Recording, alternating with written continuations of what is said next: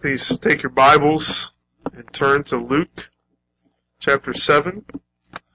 Luke chapter 7. We're going to wrap up Luke 7 this Sunday.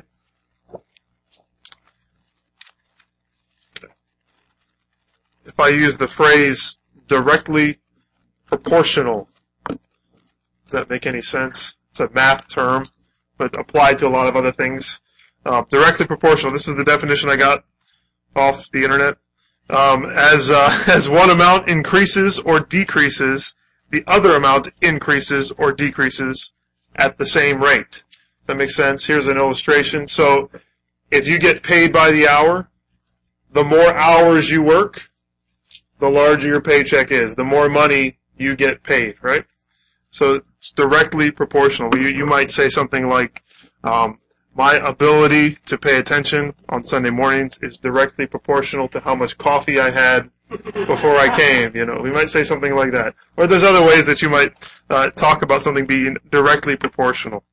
Uh, I, I bring that up because I think in part of what Jesus is going to teach us this morning is that our love for Him is directly proportional to our understanding of who He is and of how much we have been forgiven. This is Jesus' main point. Let me give it to you in His words. That's my words, but His words are, those who are forgiven much love much. That's the main point of what this whole passage is about. Those who have been forgiven much love much.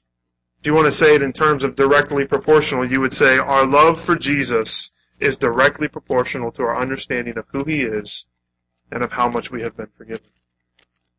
And so that makes sense then that we should we should always be seeking to understand who Christ is and who we are apart from Him. We should seek to know our sin because the, the more we grow in our knowledge of Christ, the more we know who He is, and the more we understand our sin, then the more we will love Christ. If our love for Christ is low, maybe you come in here this morning and you're just, you just feel that. You feel, you know what? My, my love for Christ, my worship of God in this moment, it just, I don't feel it there. Let me tell you how to increase that. It's directly proportional to your understanding of who Christ is. Even in this moment, you might know who He is, but you've just sort of forgotten or it's faded to the back of your mind that, that we would be remember what kind of a Savior He is and we remember how much we have been saved from.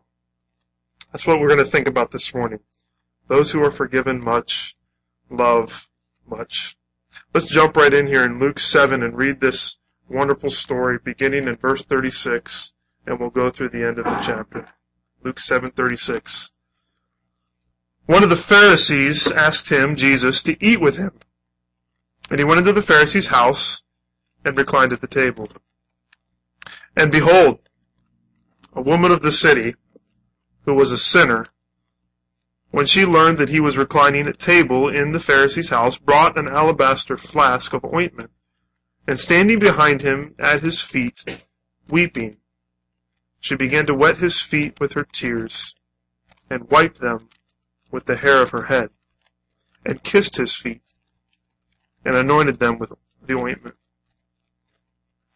Now when the Pharisee who had invited him saw this, he said to himself, If this man were a prophet, he would have known who and what sort of woman this is who is touching him, for she is a sinner. And Jesus answering said to him, Simon, I have something to say to you. And he answered, Say it, teacher. A certain money lender had two debtors. One owed five, one owed five hundred denarii and the other fifty. When they could not pay, he canceled the debt of both. Now, which of them will love him more? Simon answered, The one, I suppose, for whom he canceled the larger debt. And he said to him, You have judged rightly. Then, turning toward the woman, he said to Simon, Do you see this woman? I entered your house.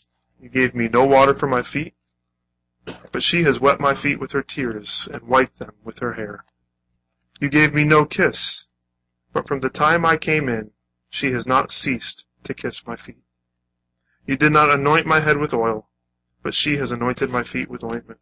Therefore, I tell you, her sins which are many, are forgiven. For she loved much. But he who is forgiven little loves little. And he said to her, Your sins are forgiven. Then those who were at table with him began to say among themselves, Who is this who even forgives sins? And he said to the woman, Your faith has saved you. Go in peace. What a wonderful story. So many details that are in here that I hope we can see and, and think on this morning.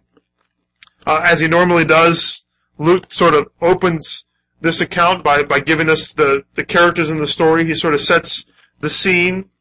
And, and verse 36 tells us that one of the Pharisees, and we later learned that this guy's name is Simon, had invited Jesus over to have a meal.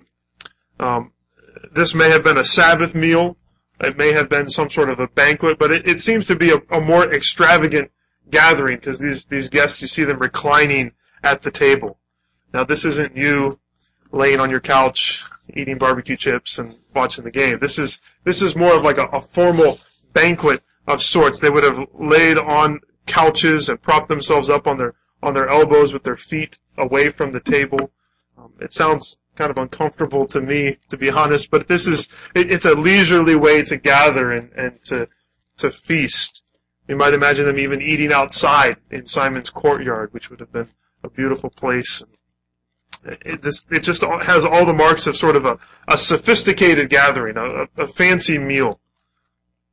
So the first two characters, Jesus and the Pharisee, introduced, and then in verse 37 we meet the third character, and it's it's a woman. The third character is this woman who's introduced, and Luke identifies her here as she was a woman of the city who was a sinner. Her name isn't given, but she was well known.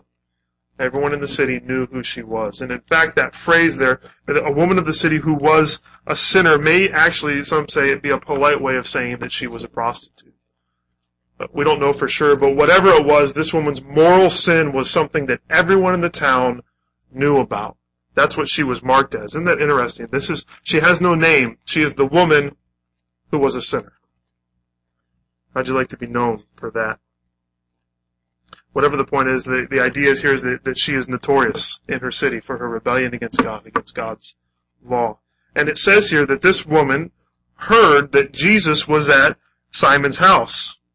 And so she goes to see Jesus. She goes looking for Jesus and she goes to Simon's house. Now this might seem strange to us. If you're having a meal, people don't just come in off the street, uh, and, and come to your table. But this was a, again, maybe in a courtyard and this was something, it was, it was sort of a spectacle that all these people reclining on their couches eating, and people would come and they would they would watch, and so this spectators were in fact welcome. At least most spectators were welcome. This woman was probably not someone that they wanted to particularly welcome to be at this meal. But she comes. She's heard about Jesus. Maybe she's heard about his actions, but there's something in it, in here that indicates that it seems like she knew who Jesus was prior to this. That she wasn't coming to meet him for the first time, but rather her heart was, was overflowing with love and gratitude to Jesus, and she heard that he was at Simon's house, and she said, I need to go there and express my love and my gratitude for Christ. And so she comes, she shows up, and with this determination, she arrives at Simon's house. She doesn't stay on the outskirts or in the shadows, but she, she approaches Jesus. It says that she comes uh, she's standing behind him at his feet. She comes, and as she comes, she's she's overwhelmed with with emotion, and she begins to weep. She stands there and she's she's weeping, and she's weeping so much it says that her tears begin to fall from her face and to land on Jesus' feet. Jesus' feet that had not been washed, we'll see that later, who, which would have been caked with, with the dust of the city. And, and as her tears fall on Jesus' feet, she has nothing to, to wipe his feet with. And so she undoes her, her hair, which would have been up. And this was scandalous that anyone would do this in public. No Jewish woman in her right mind would undo her hair in public. And she undoes her hair and begins to wipe Jesus' feet that is, that are now wet with her own tears, begins to wipe his feet with her hair.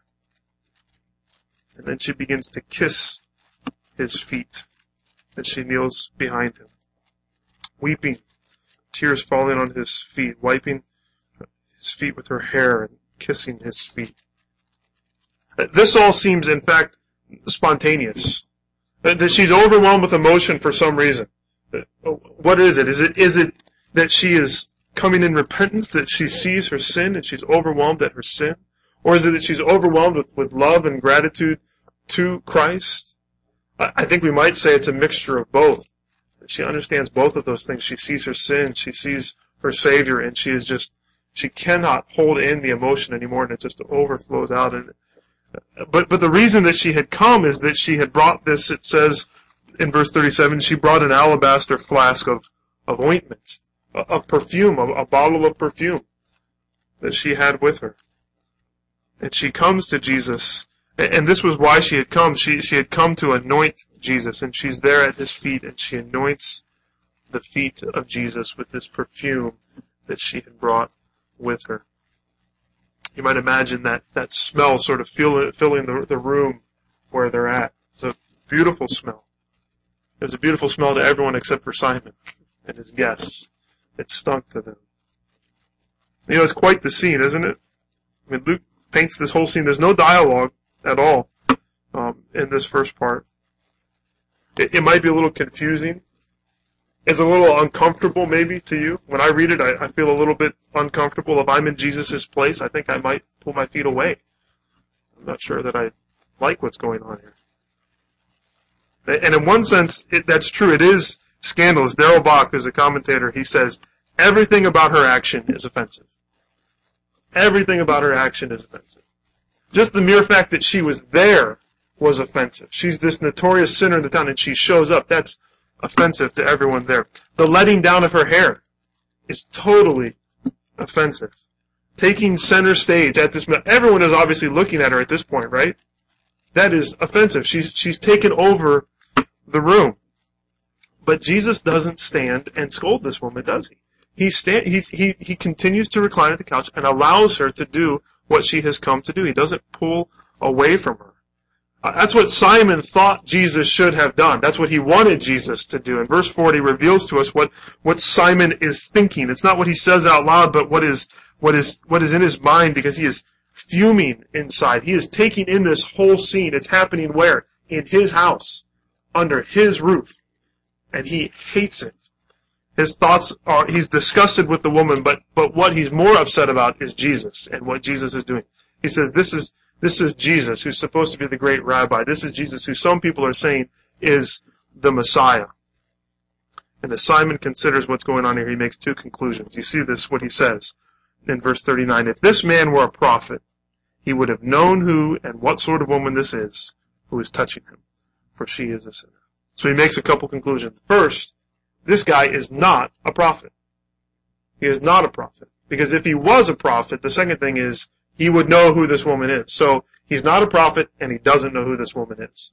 That's what Simon's thinking at this moment. Of course, Simon is dead wrong, isn't he? He's, he is a prophet. He is the greatest prophet. And he knows exactly who this woman is. He knows everything about her. He knows her better than she knows herself. He knows her better than Simon knows her or Simon knows himself. Jesus is a prophet. And what's interesting here is Jesus proves that he knows who this woman is, not by standing up and rebuking her and saying, I know who you are, but what does he do? He looks to Simon and says, I know what you're thinking. Isn't that interesting? You, just make sure you note this. It says that in verse 39, now when the Pharisee who had invited him saw this, he said to himself, this is not out loud. This is in Simon's mind. And then I love the way that it says it here in verse 40. And Jesus, answering, said to him, Simon's thinking, did I say that out loud? I don't think I said that out loud. I just thought I thought that. And, and Jesus answers him. And so Jesus shows I am a prophet and I know who this woman is and I know exactly what you're thinking, Simon. And let me ask you, so he says, I love this phrase. I don't know why. He says, Simon, I have something to say to you. and Simon says, probably startled at this point. Say it, Lord. And then Jesus tells a very simple story. It's a story about two men, two men who owed the same man some money, and one of them owed 500 denarii, which would have been about a year and a half's wages, a significant chunk of money. A denarii was about a day's wages, so a little bit over a year and a half's wages. The other person owes 50 denarii, so maybe about, you might think about two months' salary is what he owes. So these are both significant debts. but one is significantly larger than the other one. And in this story, the man who is owed the money forgives both of the debts. And then Jesus asks a question. He says, which one will love the man who forgave those debts more? The one who owed 500 denarii or the one who owed 50? Simple question, right?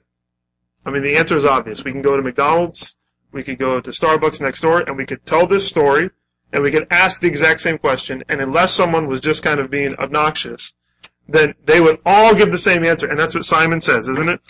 But he, he kind of says it in a unique way. He says in verse 43, the one, I suppose, for whom he canceled the larger debt. There's sort of a reluctance to admit what Jesus is, is getting at here, and Jesus says to him, bingo, that's right. You have judged correctly, Simon. You answered the question right. And then comes the application. But isn't this interesting? Before the application, verse 44, then it says, Jesus, turning toward the woman, he said to Simon. He's going to talk to Simon, but what does he do? He turns and looks at the woman. Interesting. And what's the question that he asks?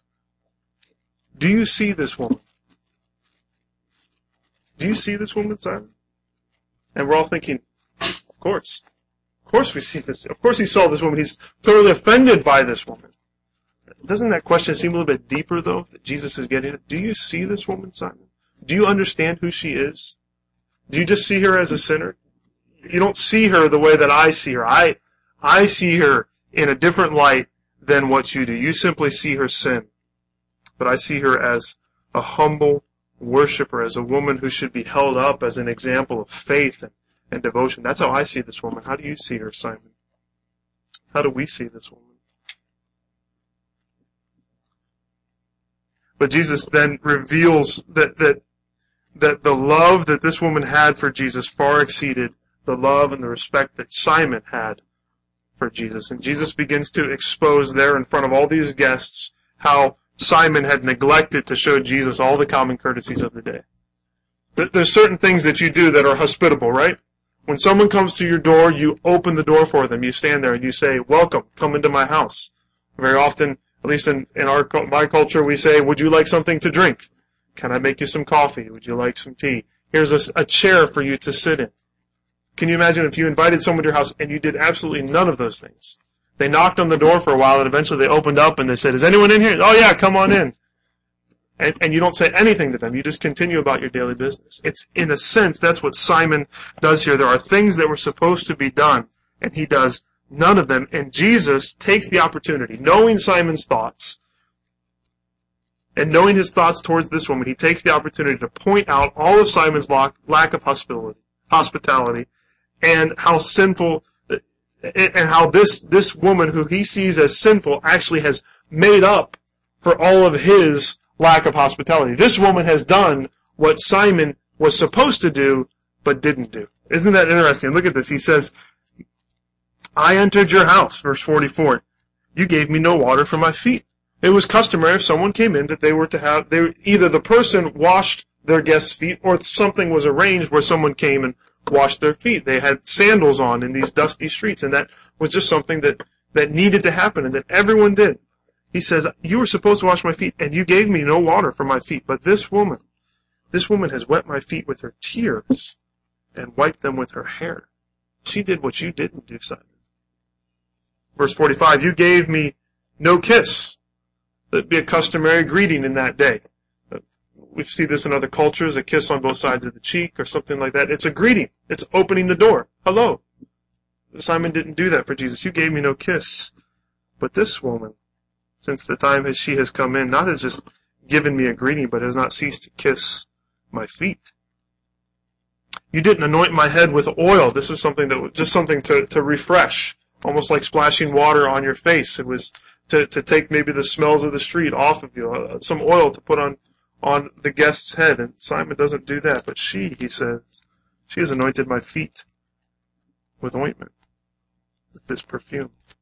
She's done everything that you didn't do. And so then Jesus draws a conclusion from these actions with the parable of the debtors as the backdrop, he says, Therefore, I tell you, Simon, her sins, which are many, are forgiven. For she loved much. But he who is forgiven little loves little. Now we have to ask a question at this point. Is Jesus saying that this woman's actions have earned her, her forgiveness of sins? That he pronounces. Doesn't it, if you read it, therefore I tell you her sins, she has done all these things, therefore I tell you her sins which are many are forgiven, for she loved much. So is the point, she loved much, she did all these things that you didn't do, Simon, therefore her sins are forgiven. Is that what Jesus is saying? No. I don't think that's what he's saying. Let me give you three reasons from the text here that I think that's not what he is saying. The first would be the end of verse 47.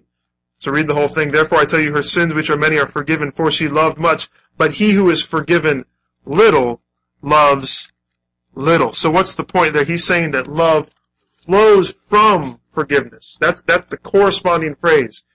He who is forgiven little loves little. So the amount of love that flows from someone who is forgiven little is little. But this woman has loved much, and therefore I know that she has been forgiven of much. So the amount that you are forgiven is what translates into how much you love. I think second is his pronouncement in verse 48. He said to her, your sins are forgiven. I take this less as right now your sins are forgiven and more as an assurance. Having come into this hostile crowd, Jesus is saying, your sins are forgiven. This, what you came in here to express thanks for is true. I think there's this prior contact here. The third reason is verse, verse 50 there. It, says, um, and he said to the woman, your faith has saved you. Go in peace. Just bringing that aspect in that it's not what she has done that saved her, is it? What does Jesus say? It's your faith that has saved. It's your belief that has saved. And again, I think that's why as we look at this story, that, that we have to say this woman knew Jesus prior to walking into Simon's courtyard. That she walks in as a woman who is full of faith in Jesus, who has been forgiven of her sins, and now she's come on a mission. She's come with this alabaster flask, ready to come and to, to pour out her thanks to Christ, to pour out her worship to Christ, to anoint him with this oil, and to express her thanks to her Savior, to express her love and her devotion and her worship to him. Salvation by any other means than faith short circuits true worship and love. If our salvation is by anything else besides faith, it, it makes our love and our worship twisted. Love and devotion and, and good works and worship and gratitude, they, they flow from someone who has come to know the forgiveness of God. If we see them as the means of salvation, then what are they? They're, they're self-serving, they're self-focused, they're self-glorifying, they're self-centered. They're not glorifying to God, though we're looking for something. Maybe you've had this. Someone is nice to you. Really nice to you. A lot nicer than they normally are. And you start to think, I wonder what they want. Often with kids, you see this in like a sitcom. Someone gets real sweet and syrupy and they start to say, okay, what do you want? If salvation is by works, isn't that what this woman is doing? Is this true worship? No, it would be self-serving. It would be something that flows out of, I gotta get something, and so I'm gonna do all the things I can. But if it's purely of faith, if it's purely of grace, then when she comes and she offers this sacrifice of praise, you might say, it is, it is purely for the glory of Christ. It has nothing to do with her. It's all out of thanksgiving. So Jesus in this parable, it's amazing. He does he performs again the divine reversal that Luke's often talking about. That, that the person that we expect to be exalted is humbled, and the person that is humbled by society and despised by society is exalted by Jesus. Simon, the one who is who is high in society, is brought low by a stinging rebuke, and this woman of the city, who everyone knew was a sinner, that's what she was known for, is exalted as this example of faith and devotion and worship. What does she do for us here? She models what our, our, regard for Christ, our worship for Christ, our love for Christ should look like. She teaches us. This sinful woman has something to teach us. She shows us what worship looks like. Think about these things. Just a couple things to draw from this. Her, we offer to Jesus humble love and worship. Humble. There's a humility to what she's doing here. I mean, think about this. She comes to a place where everyone hates her. She comes and she's, she is crying. I mean, they're not just little tears. I mean, she is weeping. There's nothing more embarrassing than weeping. I stand up here sometimes and break down and man, it's hard. It's, it's humbling. She worships Christ. It's, it's this humble worship. She's kissing his feet. Humble. We offer to Jesus sacrificial love and worship. This cost her something. I think back to David when, when he was going to offer a sacrifice for the people and the, the he was going the, the owner of the land where he was going to offer the sacrifice was going to give it to him, but he said, No, I will pay for it. Says, I will not sacrifice to the Lord my God burnt offerings that cost me nothing. This was costly to this woman. This alabaster perfume would not have been cheap. It was a, a prized possession, and she takes it and she pours it out for Christ. It's something that is sacrificial.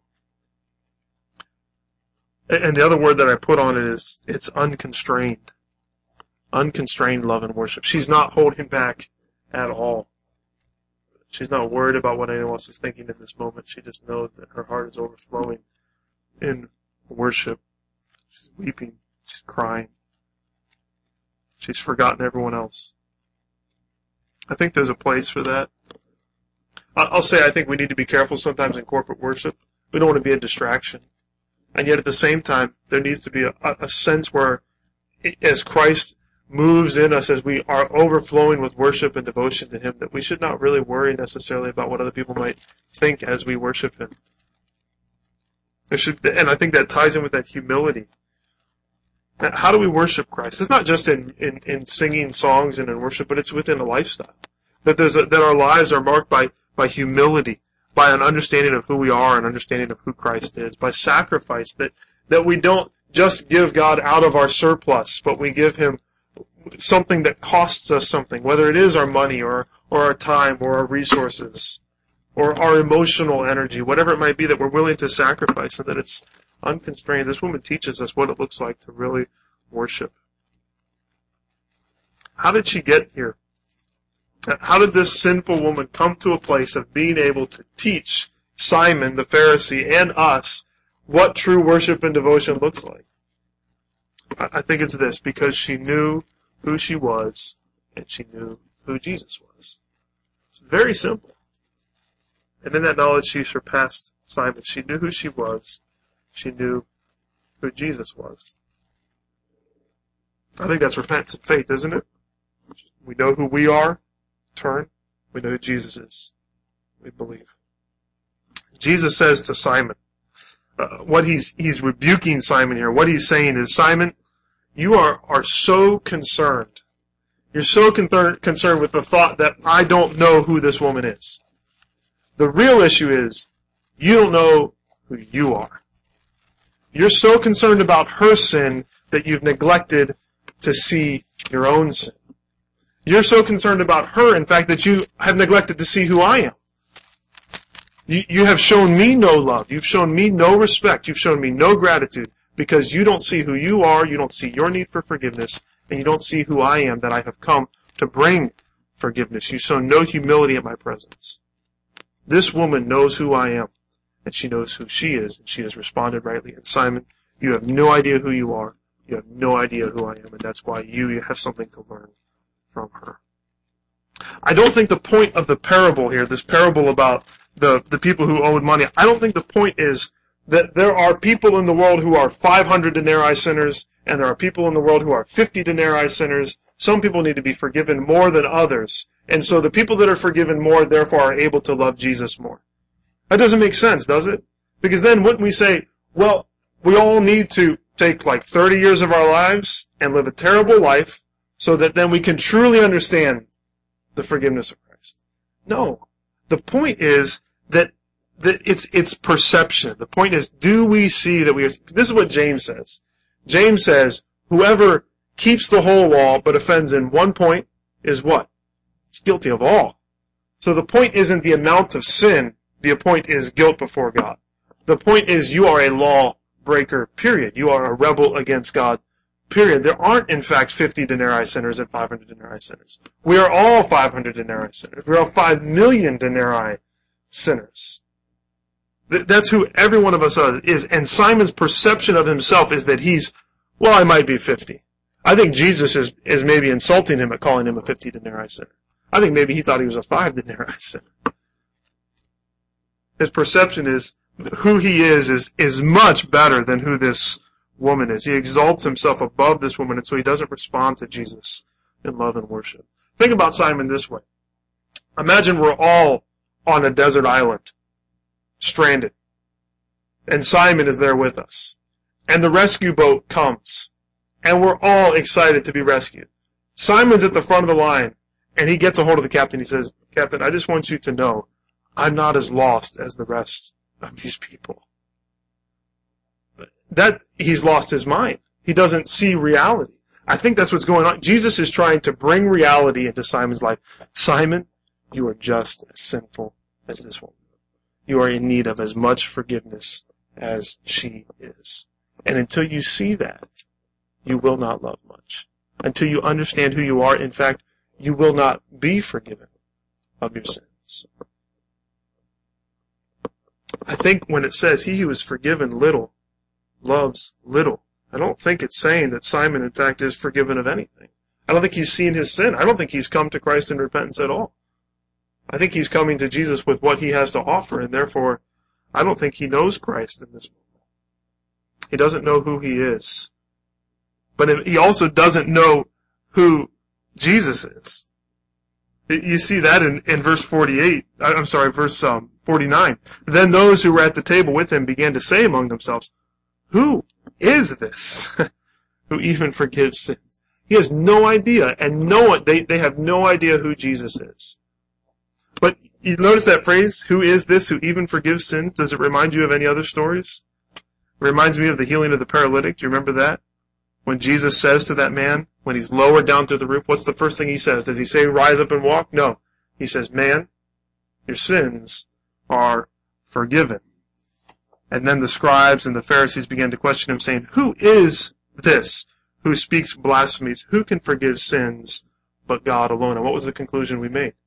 Jesus then heals the man to say, So that you know that the Son of Man has power on earth to forgive sins, I say to you, rise up and walk. The man rises up and walks.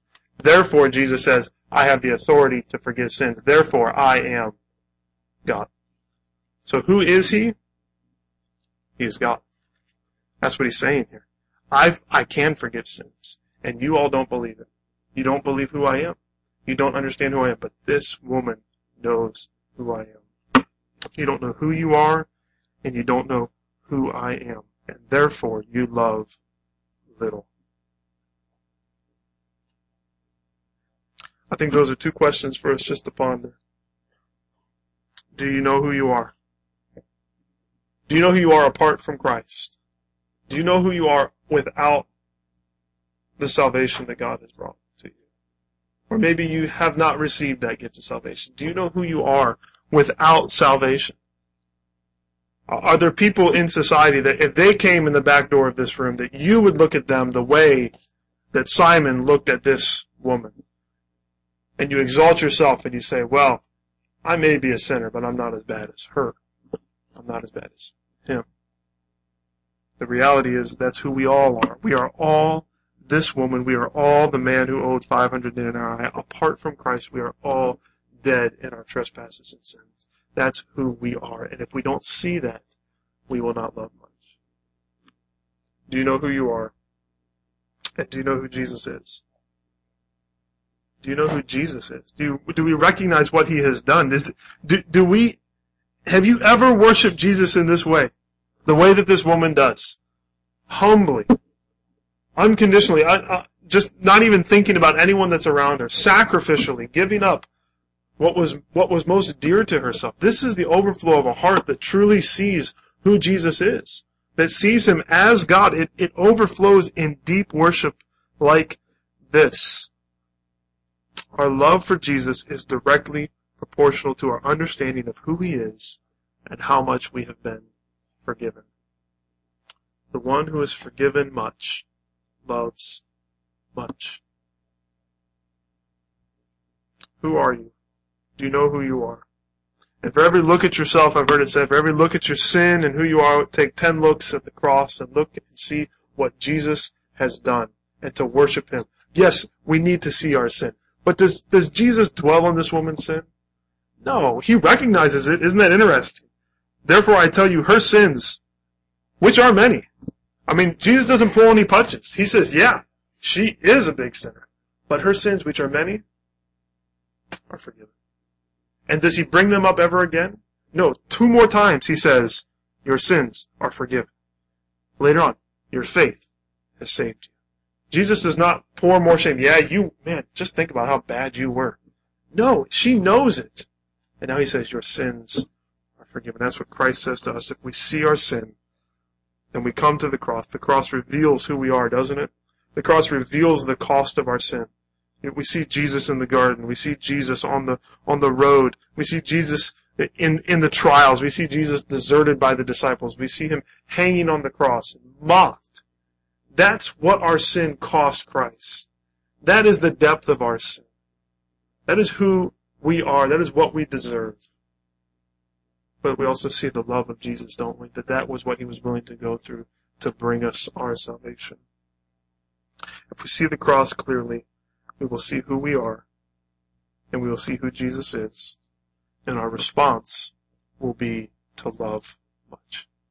It will be to love Jesus much, to offer the, this, this kind of humble, sacrificial, unconstrained worship and devotion and love. But the overflow of that will then be that when the sinful woman walks into the church, when the sinful woman comes knocking on your door, when the sinful woman is in our neighborhood, that our response is not the response of Simon. Our response is not to recoil. Our response is not to say, wow, what a huge sinner. Our response is to love much.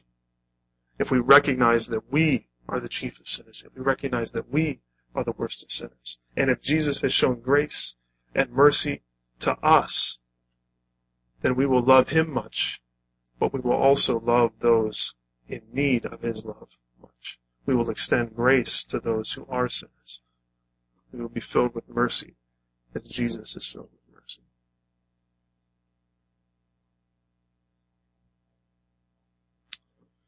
The one who is forgiven much loves much. Do you know who you are? Do you know who Jesus is?